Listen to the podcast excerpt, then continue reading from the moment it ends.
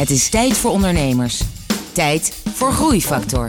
Het programma dat ondernemers beweegt, motiveert en inspireert. Hier is Kees de Jong, groeiondernemer en verbonden aan NL Groeit. Hoe het veel lezen van boeken je antwoord kan geven op de meest prangende ondernemersvragen. Hoe werkt holocratie en wat kan het voor jouw bedrijf betekenen? En hoe de groei van je bedrijf kan worden beperkt door de enorme focus op de kwaliteit van je medewerkers.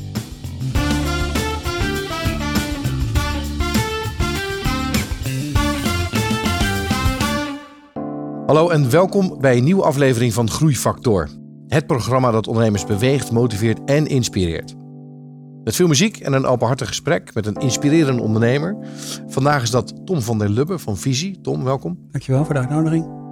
We gaan het hebben over je, over je bedrijf, uh, over je hoogtepunten als ondernemer, maar ook je dieptepunten.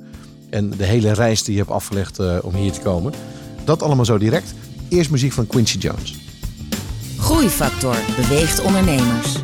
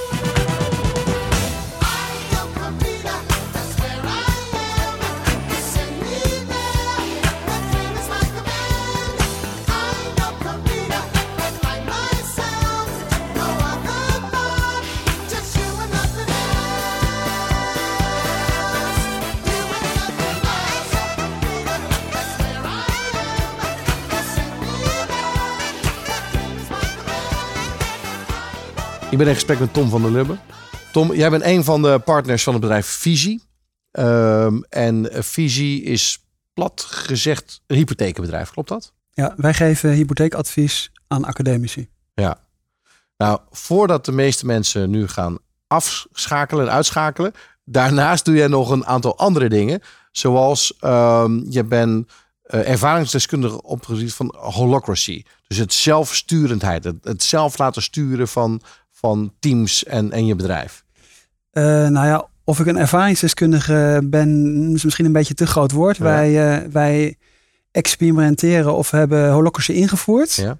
En zijn van mening dat zelfsturende organisaties, zeker als het groeiende bedrijven zijn, een goede mogelijkheid is om uh, decentraal snelle beslissingen te nemen. Ja, en ik weet dat veel ondernemers hiervan hebben gehoord of er een beetje mee worstelen. Daar gaan we het straks aan het einde van het interview nog verder over hebben.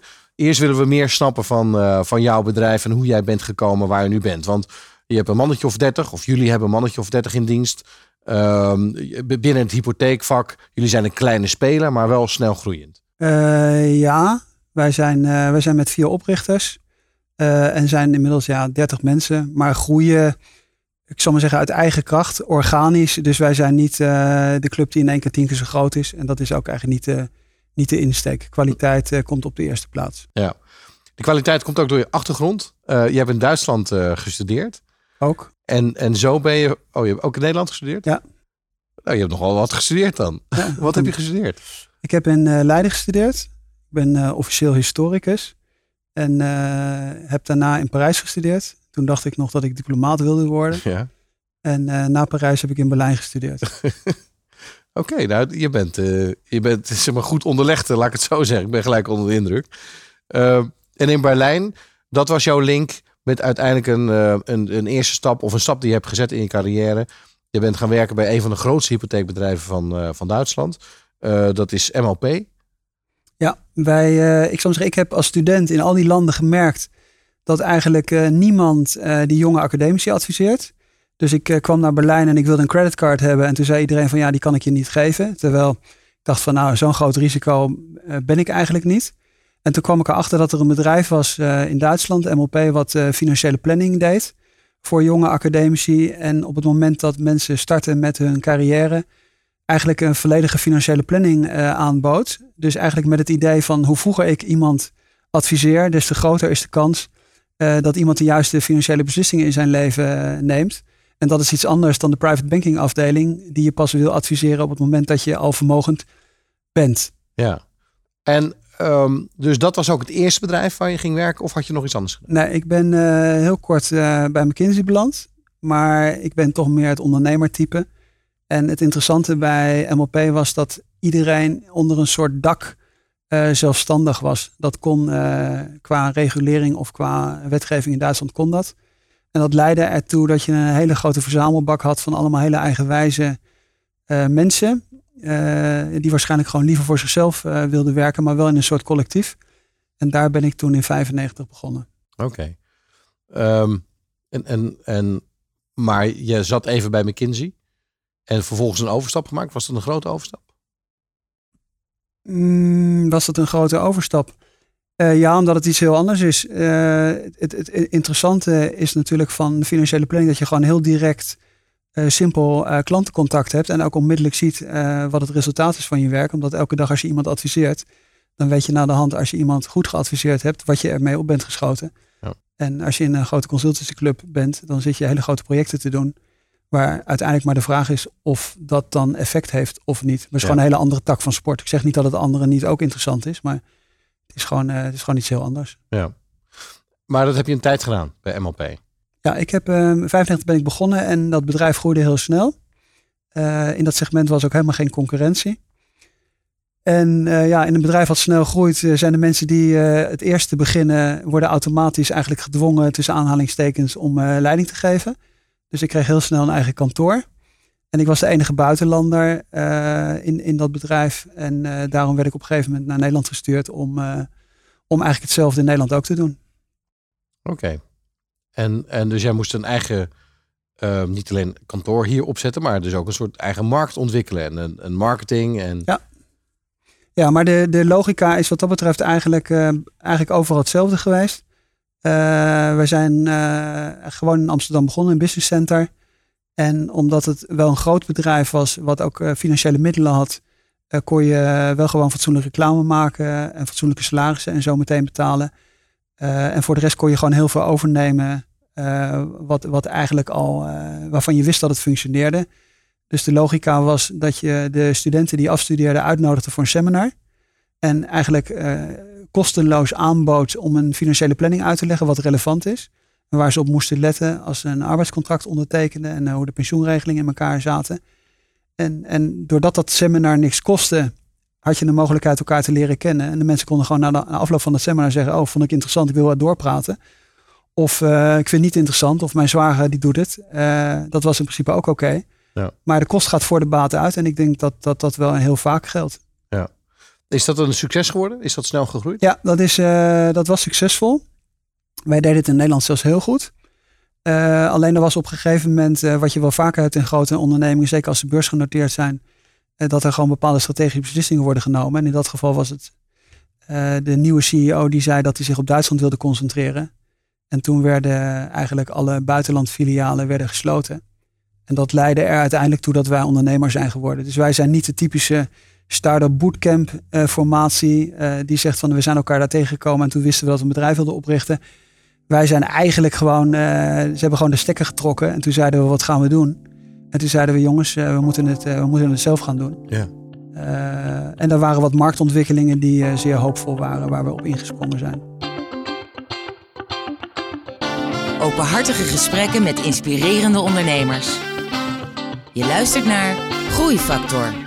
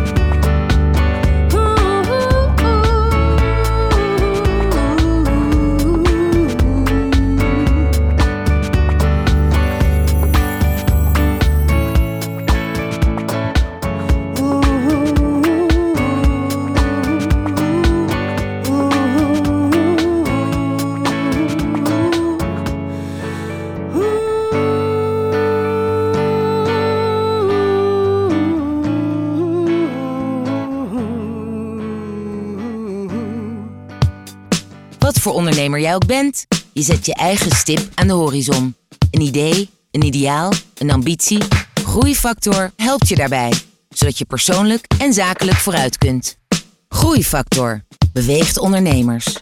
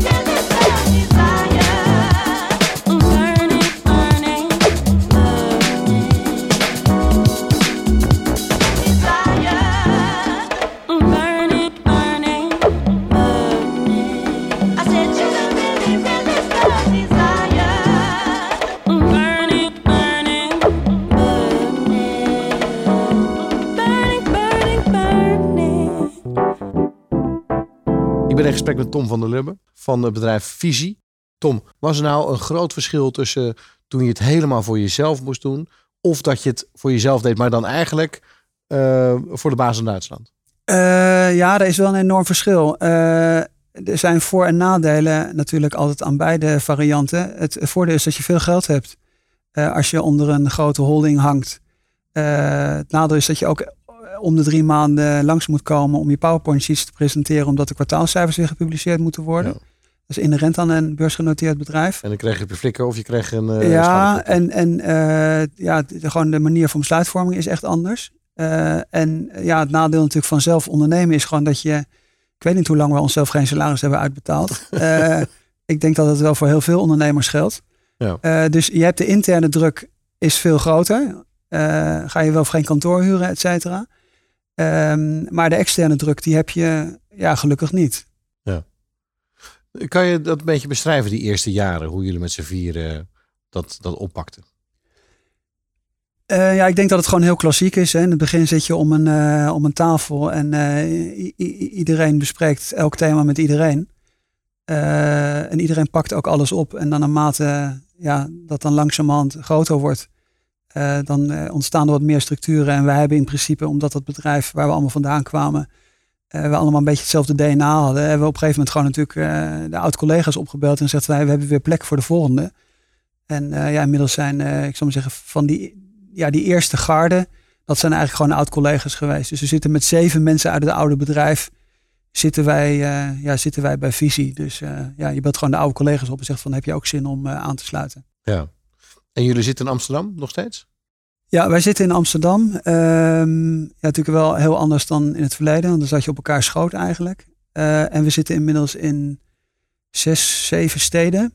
Eh, wat groot klinkt, maar uiteindelijk tegenwoordig met al die eh, flexibele oplossingen die je hebt van Spaces en HNK, et cetera, ja, kun je heel snel wat dat betreft opschalen en Ja. beschikbaar zijn voor je klanten.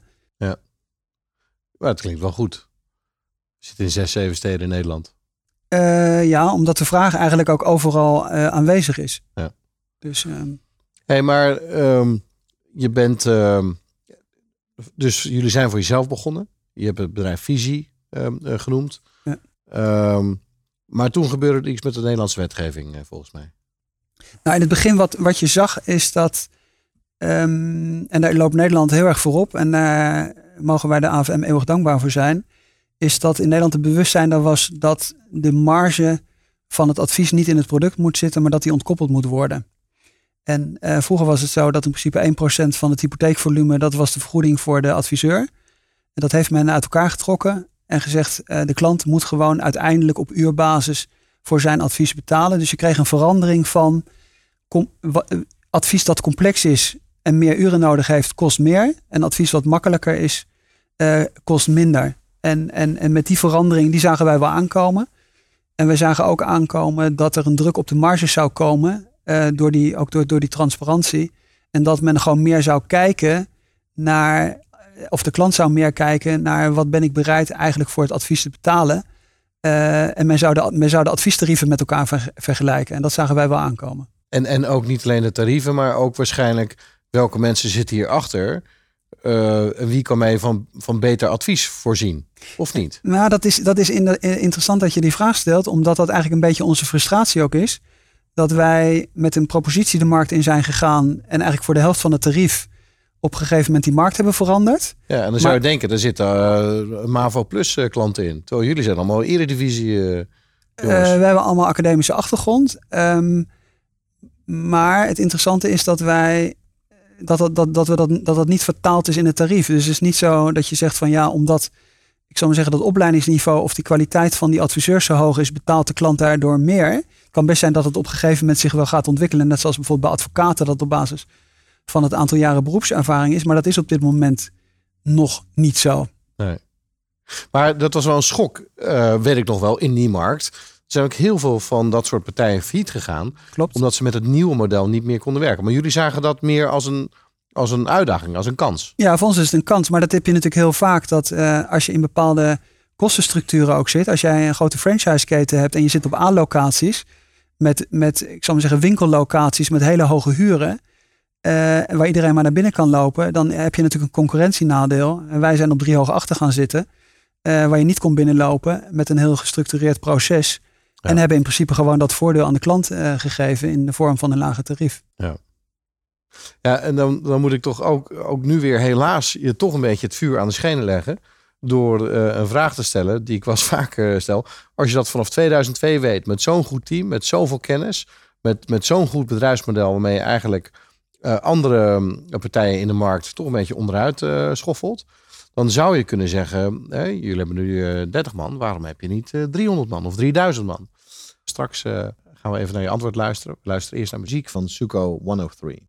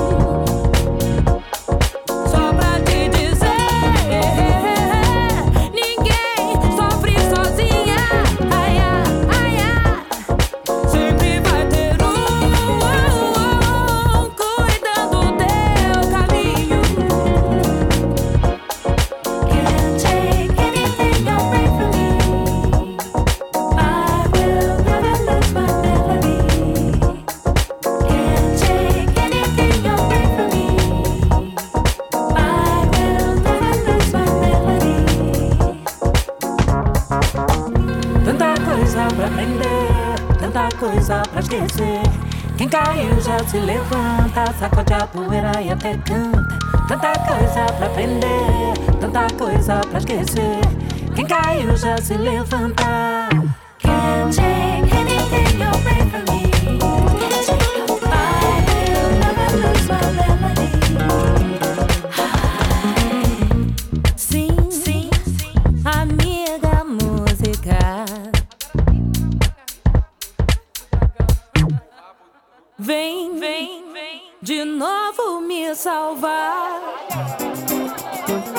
Luistert naar Groeifactor. Het inspiratieplatform dat ondernemers beweegt, motiveert en inspireert.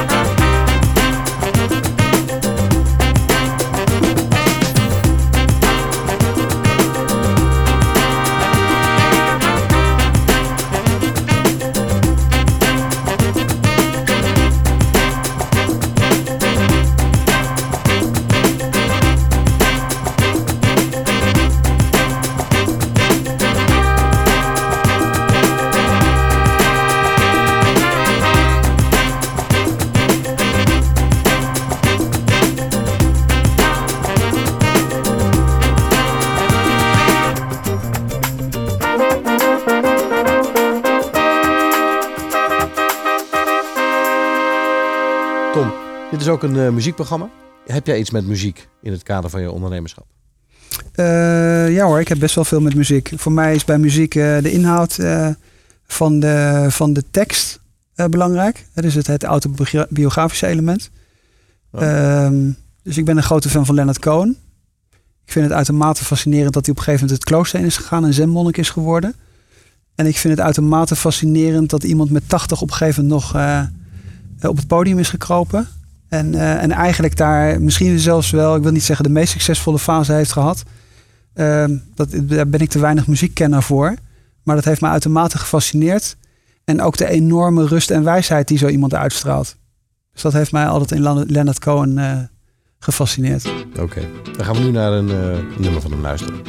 I asked my father, I said, Father, change my name. The one I'm using now, it's covered up with fear and filth and cowardice and shame. Yes, and lover, lover, lover, lover, lover, lover, lover, come back to me. Yes, and lover, lover, lover, lover, lover, lover, lover, come back to me. He said, I locked you in this body. It as a kind of trial. You can use it for a weapon or to make some woman smile. Yeah, lover, lover, lover, lover, lover, lover, lover, come back to me. And lover, lover, lover, lover, lover, lover, lover, let me start again, I cried. Please let me start again. I want a face that's fair this time. I want a spirit that is calm. Yes, and lover, lover, lover, lover, lover, lover, lover, come back Yes, and lover, lover, lover, lover, lover, lover, lover, come back to me. I never turned aside, he said. I never walked away. It was you who built the temple, it was you who covered up my face. Yes, and lover, lover, lover, lover, lover, lover, lover, come back to me. Yes, lover, lover, lover, lover, lover, lover, lover, come back to me. And may the spirit of this song, may it rise up pure and free. May it be a shield for you, a shield against the enemy. Yes, and lover, lover, lover, lover, lover, lover, lover, come back to me. Yes, and lover, lover, lover, lover, lover, lover, lover, come back to me.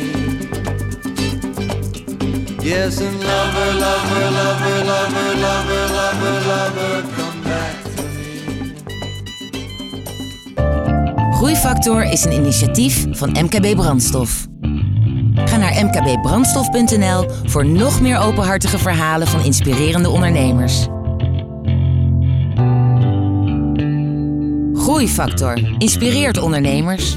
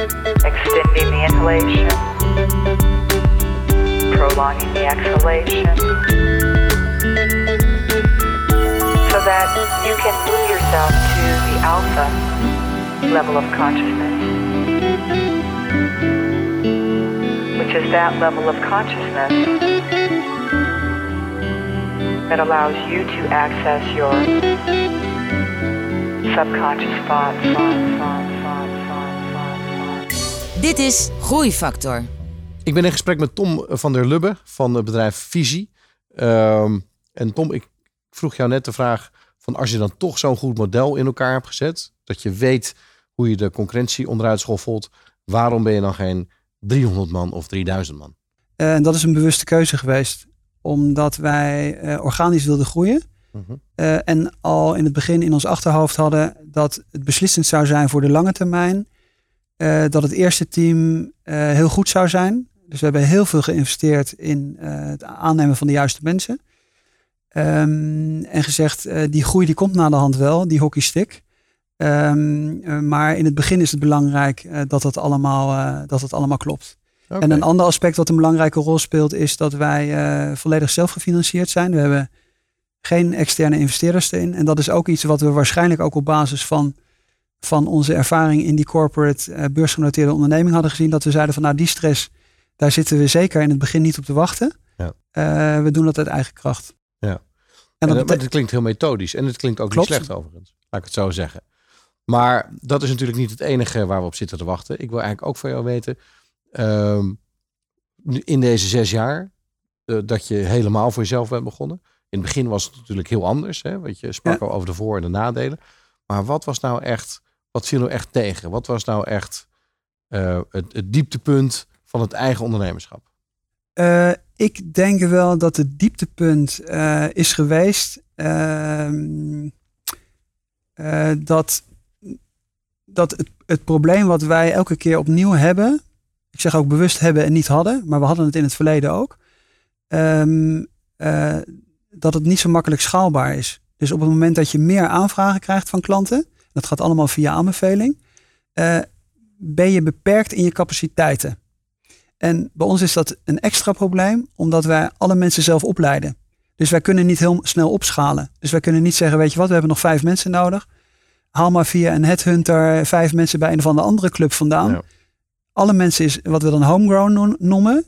Alle mensen worden met maximaal 1, 2 jaar werkervaring eh, van de universiteit eh, aangenomen. Worden allemaal intern opgeleid. En we hebben een half jaar nodig om die mensen aan te nemen. En dat leidt ertoe dat als die vraag groter is dan dat je je capaciteit hebt, dat mensen toch denken van nou, we doen dat wel even. En wij hebben eh, toch wel een paar keer achter elkaar een burn-out gehad van mensen. Eh, en dat is ook weer een beetje een nadeel van als je allemaal met jonge, jonge mensen, als je jonge mensen zelf opleidt. Ja. En dan is natuurlijk een tweede aspect wat erbij komt, is dat je als ondernemer. Wat, wat, wat deed je in die gevallen? Van iemand eh, die belde op, eh, Nou, we hebben- ik ben ziek en, en, en vervolgens wat, wat Nou, wat je, wat je heel vaak had, is dat omdat iedereen natuurlijk wel heel ambitieus is, mensen heel lang denken dat ze het allemaal wel aankunnen. Dus ik denk wel dat we vaak genoeg de, de, ik zou maar zeggen, die vroege indicatie hadden van, oh, daar moeten we op letten. En dan ging je naar de mensen toe en zei van, hé, hey, wordt het niet een beetje veel? En dan hebben de mensen natuurlijk gewoon toch de neiging, zeker als ze het nog nooit hebben meegemaakt, zeggen, nee, nee, allemaal niet zo erg, ik doe wel en zo. Dat ken, ik denk dat het wel veel ondernemers kennen. En dan, en dan eh, eh, ja, dat- zelf ga je dan misschien nog eens een keer een weekend zitten, et cetera. Maar ik denk ook wel dat je als ondernemer dat van je mensen ook helemaal niet mag verwachten. Ja. Eh, en dan, ja, dan heb je, krijg je problemen en dan vallen mensen uit. Ja. En we hebben gewoon het geluk gehad dat we eh, zeer, een zeer goed team hadden. En eh, die mensen heel goed intern ook begeleid werden. Eh, en, en we iedereen weer op de rit hebben gekregen. En soms ook hebben gemerkt dat, ehm, ik noem maar wat, eh, misschien dat dan toch niet de juiste job voor iemand was. Heb je jezelf ook wel eens een beetje de schuld gegeven ervan? Dat je misschien te veel druk hebt gelegd? Ik denk dat je dat eigenlijk permanent doet. Omdat het grote probleem is, denk ik dat veel ondernemers zich helemaal niet goed kunnen voorstellen dat iemand gewoon werknemer is en zegt ik kom 's morgens om negen uur binnen en ik vind het ook, ik vind het ook oké dat ik om vijf uur weer kan gaan, want ik heb ook een familie en gezin. En, en, en, en een ondernemer is natuurlijk toch een hele gekke species. Eh, eh, en, ja, ik, ik heb had bijvoorbeeld in mijn hoofd dat Only a Paranoid Survive eh, van Andy Groove, van de Intel-oprichter. Mhm. zijn natuurlijk een beetje gekke mensen die eigenlijk gewoon 24 uur per dag met hun bedrijf bezig zijn. Er zijn waarschijnlijk heel veel ondernemers die een bloknootje naast hun bed hebben liggen. En dan eh, 's morgens weer opschrijven wat, ze, wat er door hun hoofd is gegaan. Maar dat is natuurlijk, zeker als een bedrijf groter wordt, kun je dat niet van je mensen verwachten. Dus ik denk dat als je 's morgens in de spiegel kijkt of als ondernemer een zelfreflectie hebt, dat je eigenlijk heel vaak het gevaar loopt dat je wellicht ja, zelf te enthousiast bent. Eh, en, en, ja, en dat je misschien in het geheim ook hoopt dat iedereen net zo enthousiast is voor het bedrijf als je dat zelf bent. Maar dat je dat eigenlijk, als je heel eerlijk bent, ook niet mag verwachten. Nee. Eh, we hebben eerder gesproken over holocracy en zelfsturende teams. En volgens mij was dat ook een factor die je nu in je, in, in je organisatie wilde brengen als onderdeel van je toekomstige groei. Klopt dat? Ja, we hebben, het is, het is natuurlijk niet, eh, geen toeval dat we visie heten. En we hadden daar ook, eh, ik zal maar zeggen, onze vier namen op kunnen plakken. Of, of er vier letters aan elkaar kunnen Ja. borduren. Eh, nee, wij, wij hebben een mening eh, over die financiële sector. En we hadden ook, we hadden ook het idee eh, dat, dat in die grote, zeer grote markt. Want de hypotheek is natuurlijk immens groot. 80 miljard per jaar nieuw business. 800 miljard is de, is de volledige hypotheekkoek die er in Nederland ligt. Ja. Dat je daar wel wat mee kunt. En, en zelfsturing is een middel om te kunnen opschalen. Omdat een organisatie in een heel vroegtijdig stadium leert decentraal beslissingen te nemen. Oké. Nou, ik wil daar zo dadelijk alles van weten. Eh, ik, ik las ook ergens op jouw site eh, of op jouw profiel eh, Let's Change the World of Finance. Hè? En dat doe je dan ook eh, door middel onder andere van, eh, van dit concept. Ehm, daar wil ik alles van weten. Maar eerst muziek van Chic.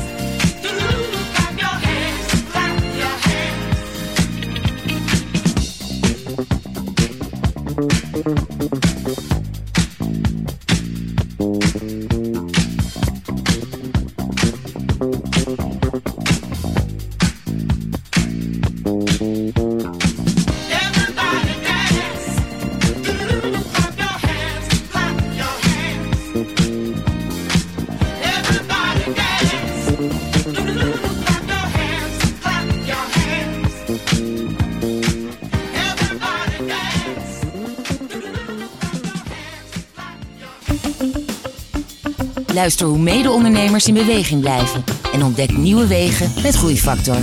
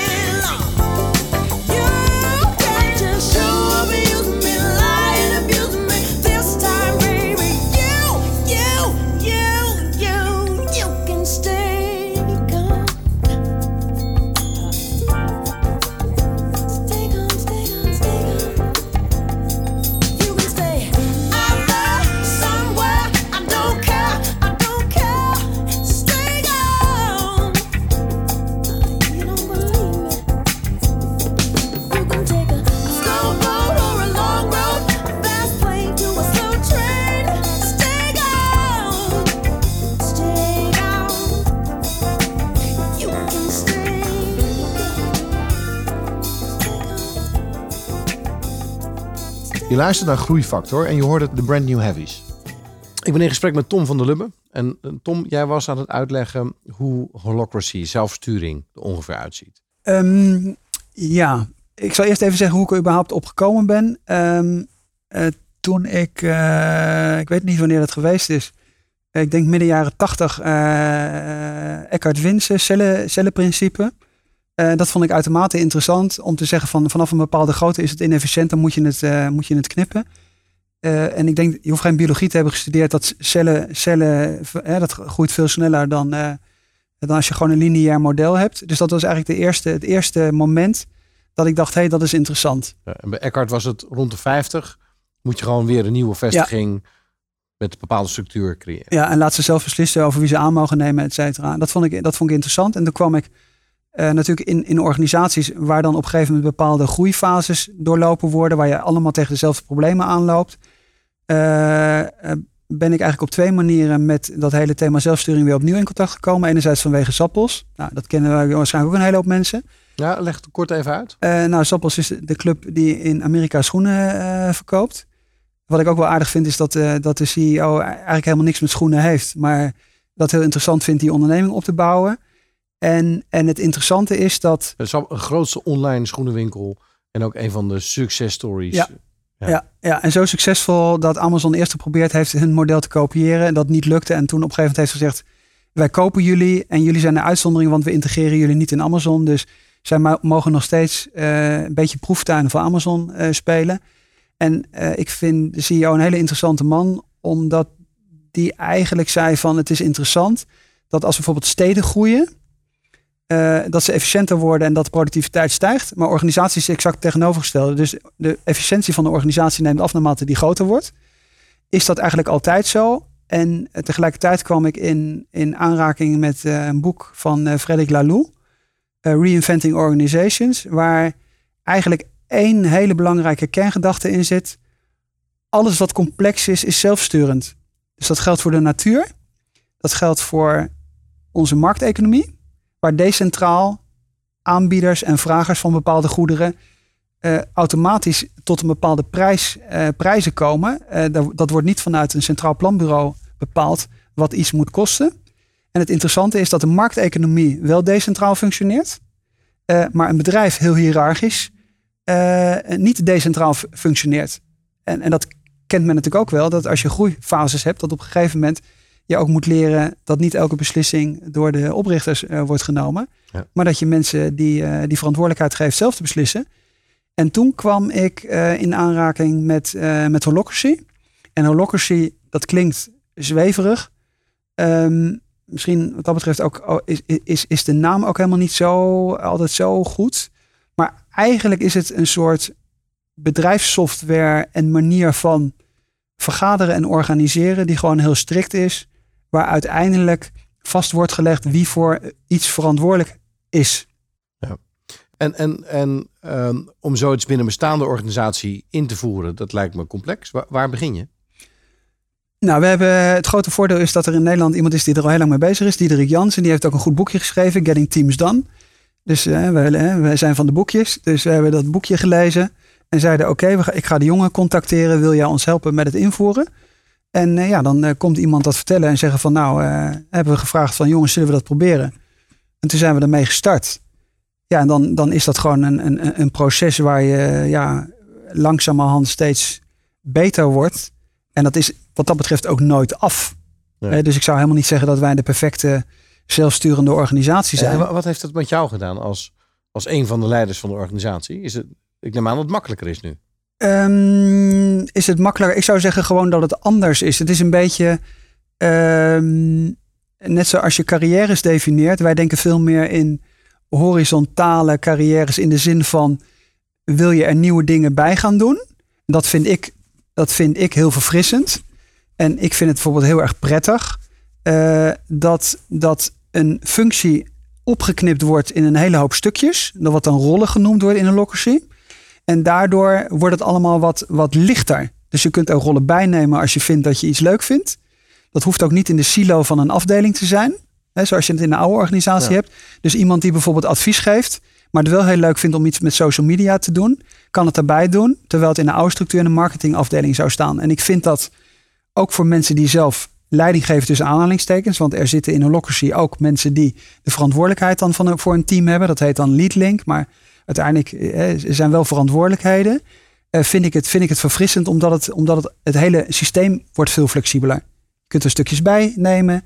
Je kunt er dingetjes weer overdragen. Misschien ook afhankelijk van de levensfase en de energie die je hebt. Neem je er meer bij of geef je meer af. En je probeert het Peters Principle te vermijden. Dus het leiding geven wordt gezien gewoon als één van de dingen die er te doen is. Maar Even, even de Peters Principle. Dat is Ieder- dat, dat je iedereen- mensen promoveert tot aan het moment van incompetentie. Ja, ja en, dat is, en dat is iets wat, wat, je- wat eigenlijk iedereen die in bestaande organisaties werkt heel goed kent. En die zegt van nou eigenlijk zou je dat moeten vermijden. En wat je normaal gesproken natuurlijk hebt is dat in salarissystemen mensen moeten op een gegeven moment gaan leiding geven als ze meer geld willen verdienen.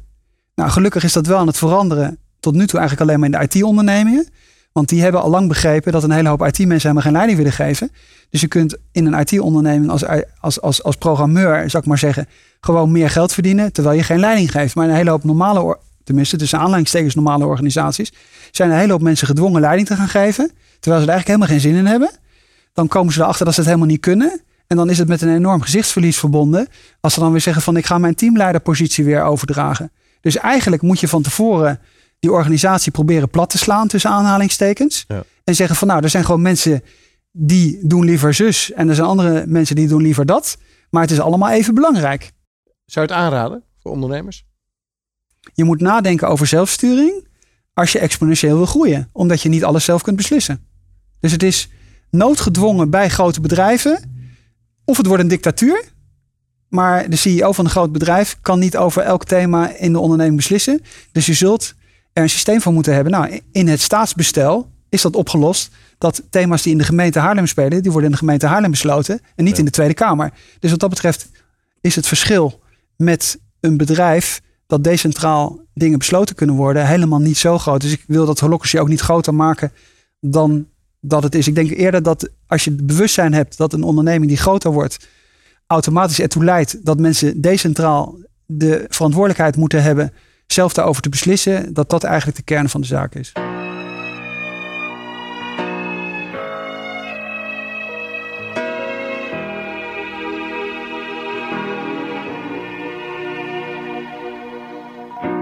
Many times I've been told that I should go, but they don't know what we got, baby. They may not see the love in you, but love I do. And I'll stay right here. Mm. Sweet, sweet baby. Life is crazy,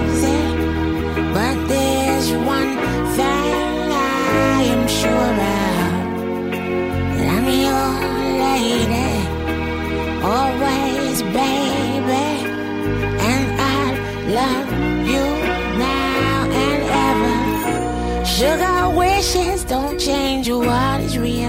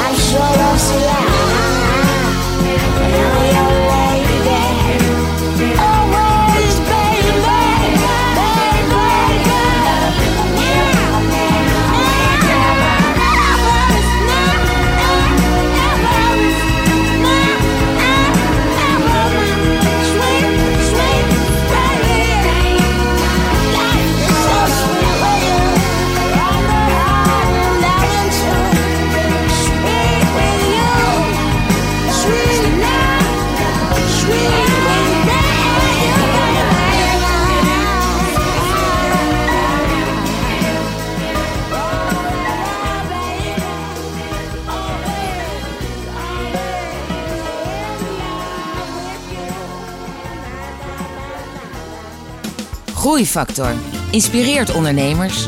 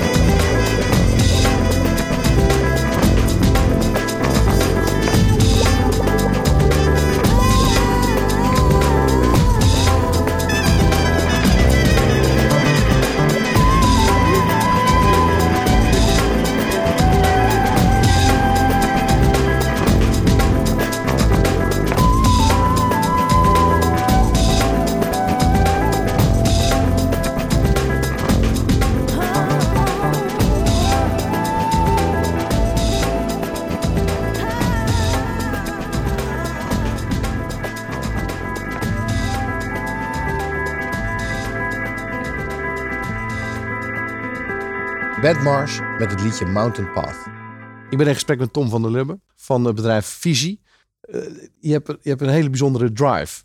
hè, hoe, je, hoe je je bedrijf aanpakt en, en hoe je dingen wil verbeteren. Waar, waar komt dat vandaan? Ehm, ja, waar komt dat vandaan? Ik denk dat, eh, ik bedoel, we hebben het al even aan gerefereerd. Ik eh, ben met 20 eh, heel ziek geweest. heb kanker gehad. Ik heb er overigens vroeger nooit iets over verteld. Maar misschien dat het andere mensen soms eh, dan toch motiveert. Die misschien ook zoiets hebben meegemaakt. En ik denk dat mensen die iets extreems hebben meegemaakt. eh, waarschijnlijk ook gewoon niet meer zo goed te gebruiken zijn in een normale organisatie. Omdat ze te eigenwijs zijn. Te veel hun eigen ideeën eh, willen omzetten. En denk ik ook ehm, op een andere manier met die stress ook omgaan. Zeggen, dat interesseert me allemaal niet. Ik vind het belangrijk, het leven is kort. Ik vind het belangrijk mijn eigen ideeën, om daar achteraan te gaan. En dat, is, dat geldt voor ondernemers, maar dat geldt misschien ook voor, weet ik veel, mensen die eh, een ander ideaal hebben. Of dat nou kunst of cultuur of eh, sport of wat dan ook eh, is. Dat ze zeggen, nee, dat vind ik belangrijk in mijn leven. Daar ga ik voor. Onafhankelijk daarvan of ik na de hand daarmee succesvol ben. Maar ik wil het in ieder geval geprobeerd hebben. En ik denk dat dat wel heel veel ondernemers typeert. En ik kan me wel herinneren, en dat is misschien wel interessant. Wat ik wel heel vroeg al heb gedaan, is dat ik altijd mensen heb gevraagd die zelf er geen belang meer bij hadden. Te vragen van wat zou jij voor keuzes maken? Dus ik wilde ooit diplomaat worden. Dan ben ik mensen die, die diplomaat waren geweest en die, eh, die al met pensioen waren, heb ik gevraagd, zou jij mij dat aanbevelen? Toen zeiden ze van nou, zoals ik jou op dit moment heb leren kennen, niet zo goed plan. Ga maar iets anders doen. Eh, of ik heb op een gegeven moment toen ik, toen ik in zo'n bedrijf carrière maakte, heb ik mensen gevraagd die met pensioen waren gegaan en in de raad van bestuur van een beursgenoteerde onderneming hadden gezeten. En ik dacht van nou, die zijn naar de hand allemaal heel erg trots dat ze in die raad van bestuur van die beursgenoteerde onderneming hebben gezeten. En die zeiden tot mijn grote verbazing, het enige waar ik spijt van heb is dat ik niet heb geprobeerd of ik het ook als ondernemer zou hebben gekund. En dat was voor mij bijvoorbeeld ook het cruciale moment dat ik, dat ik zei van ik moet ondernemer worden. Want ten eerste merkte ik corporate, dat is niet, dat, daar kom ik aan mijn grenzen. Of ik ga eigenwijze eh, dingen lopen roepen. Dus, en ik denk dat dat wel heel veel ondernemers eh, eh, typeert. Maar ik vond, het, ik vond het vooral uitermate interessant als je mensen vraagt die, die eigenlijk er geen belang meer bij hebben, wat die eigenlijk zeggen. Tom, aan het eind van het, van het gesprek vraag ik naar leerpunten en inzichten die jij eventueel hebt voor andere ondernemers. Je hebt er natuurlijk al heel veel genoemd. Maar ehm, we hebben ook inmiddels gemerkt dat jij een heel goed belezen ondernemer bent. Die vooral de verschillende theorieën en inzichten uit boeken combineert en toepast binnen je eigen bedrijf. Ehm, ja, ik vind het altijd lastig, want we zijn een heel klein bedrijf. Dus ik weet niet of het aan ons is dan eh, eh, tips te geven aan andere mensen. Ik kan hoogstens zeggen wat, wat, eh, wat met zelfreflectie, eh, wat je zelf dan opvalt. Ik heb er wel over nagedacht, want ik heb natuurlijk ook naar jullie interviews geluisterd. Eh, wat mij opvalt is dat eh, ik denk dat heel veel ondernemers ehm, ondernemers zijn geworden vanwege de vrijheid en niet vanwege de rijkdom. En ik vind persoonlijk dat op dit moment het financiële succes van ondernemerschap een veel te belangrijke rol speelt. Dus de, de exit is al gepland voordat de onderneming is opgericht. En ik denk dat, dat als je zelf daarover nadenkt, think with the end in mind, hè, Stephen Ja. Covey, om nog even een boekje erbij te pakken, eh, dat, dat, dat het reflecteren van als ik aan het eind van mijn leven terugkijk en wat is relevant geweest, dat, dat, dat de vrijheid, natuurlijk dat je je, huur en je, en je eten kan betalen, et cetera. Maar ik denk dat de vrijheid zelf te kunnen beslissen wat je doet, dat dat het allerbelangrijkste is. Dus afhankelijk van hoe je zelf je doel als ondernemer framet, kun je wel of niet automatisch succesvol zijn. Als ik zeg dat mijn doel is miljardair te worden en ik word dat niet, dan ben ik ongelukkig. Dus dat is helemaal niet zinvol. Het is veel zinvoller na te denken van oké, wat, wat maakt me gelukkig? Dus framing ondernemerschap, heb je zelf in de hand. Dan zou mijn tweede, nou ja, tip tussen aanhalingstekens. eh, voor bepaalde businessmodellen is het zeker relevant dat je zeer snel groeit. Omdat als je, als je in een internetbusiness bent, dan moet je heel snel een bepaald marktaandeel hebben. Alleen ik denk dat de oude Europese manier van het MKB uit eigen groei of uit eigen, uit eigen cashflow eh, te groeien, dat het heel zinvol is om eh, dat met een externe investeerder, als je hem niet per se nodig hebt, het voordeel van uit eigen, uit, met eigen geld groeien, het disciplineert je heel erg elke euro tien keer om te draaien. Eh, het leidt tot hele andere inventieve eh, ideeën. Eh, en het is ook zo dat je je tijd maar één keer ter beschikking hebt. Dus op het moment dat je, dat je en dat zie je bij beursgenoteerde ondernemingen, je shareholder value driven wordt, dat, is, dat is iets wat, wat afhankelijk van de fase waar je in, je in bevindt heel vervelend kan zijn. Dus ik denk dat je heel goed de voordelen moet afwegen eh, ten opzichte van de nadelen. Dus ik denk dat als je op een gegeven moment, ik zou maar zeggen, heel sterk expandeert. En je op een gegeven moment gewoon, je wil bijvoorbeeld internationaliseren. Of je weet gewoon dat je uit concurrentieoverwegingen dat moet doen. Dan is het zeker zinvol externe aandeelhouders in te halen. Anders zou ik zeggen, probeer zo lang mogelijk je aandelen te behouden. En het derde punt, eh, en dat is ook een beetje de Europese context.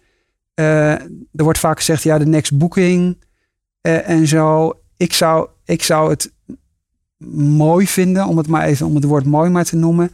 eh, als, als, men, als we enerzijds groter zouden denken. Dus wat dat betreft vind ik bijvoorbeeld Philips een veel beter voorbeeld. Eh, of Unilever. Eh, omdat dat namelijk ook substantie voor de Nederlandse economie creëert. Banen, know-how. En Nat- NatLab is waarschijnlijk een van de allerbeste dingen ooit geweest voor de Nederlandse industriële sector. En dat was het laboratorium van Philips. Ja, dat was het laboratorium van Philips. Daar zijn heel veel uitvindingen gedaan. Eh, en, en, en ik denk dat Nederland heel veel mogelijkheden heeft ecosystemen te bouwen. Eh, en, en dus ik zou, ja, ik, ik zou het fijn vinden als, als er meer Europees gedacht wordt. En maar wel groter gedacht wordt. Hè, dus ik, eh, ik zeg niet dat iedereen moet roepen, ik word, word de tweede Anton Philips.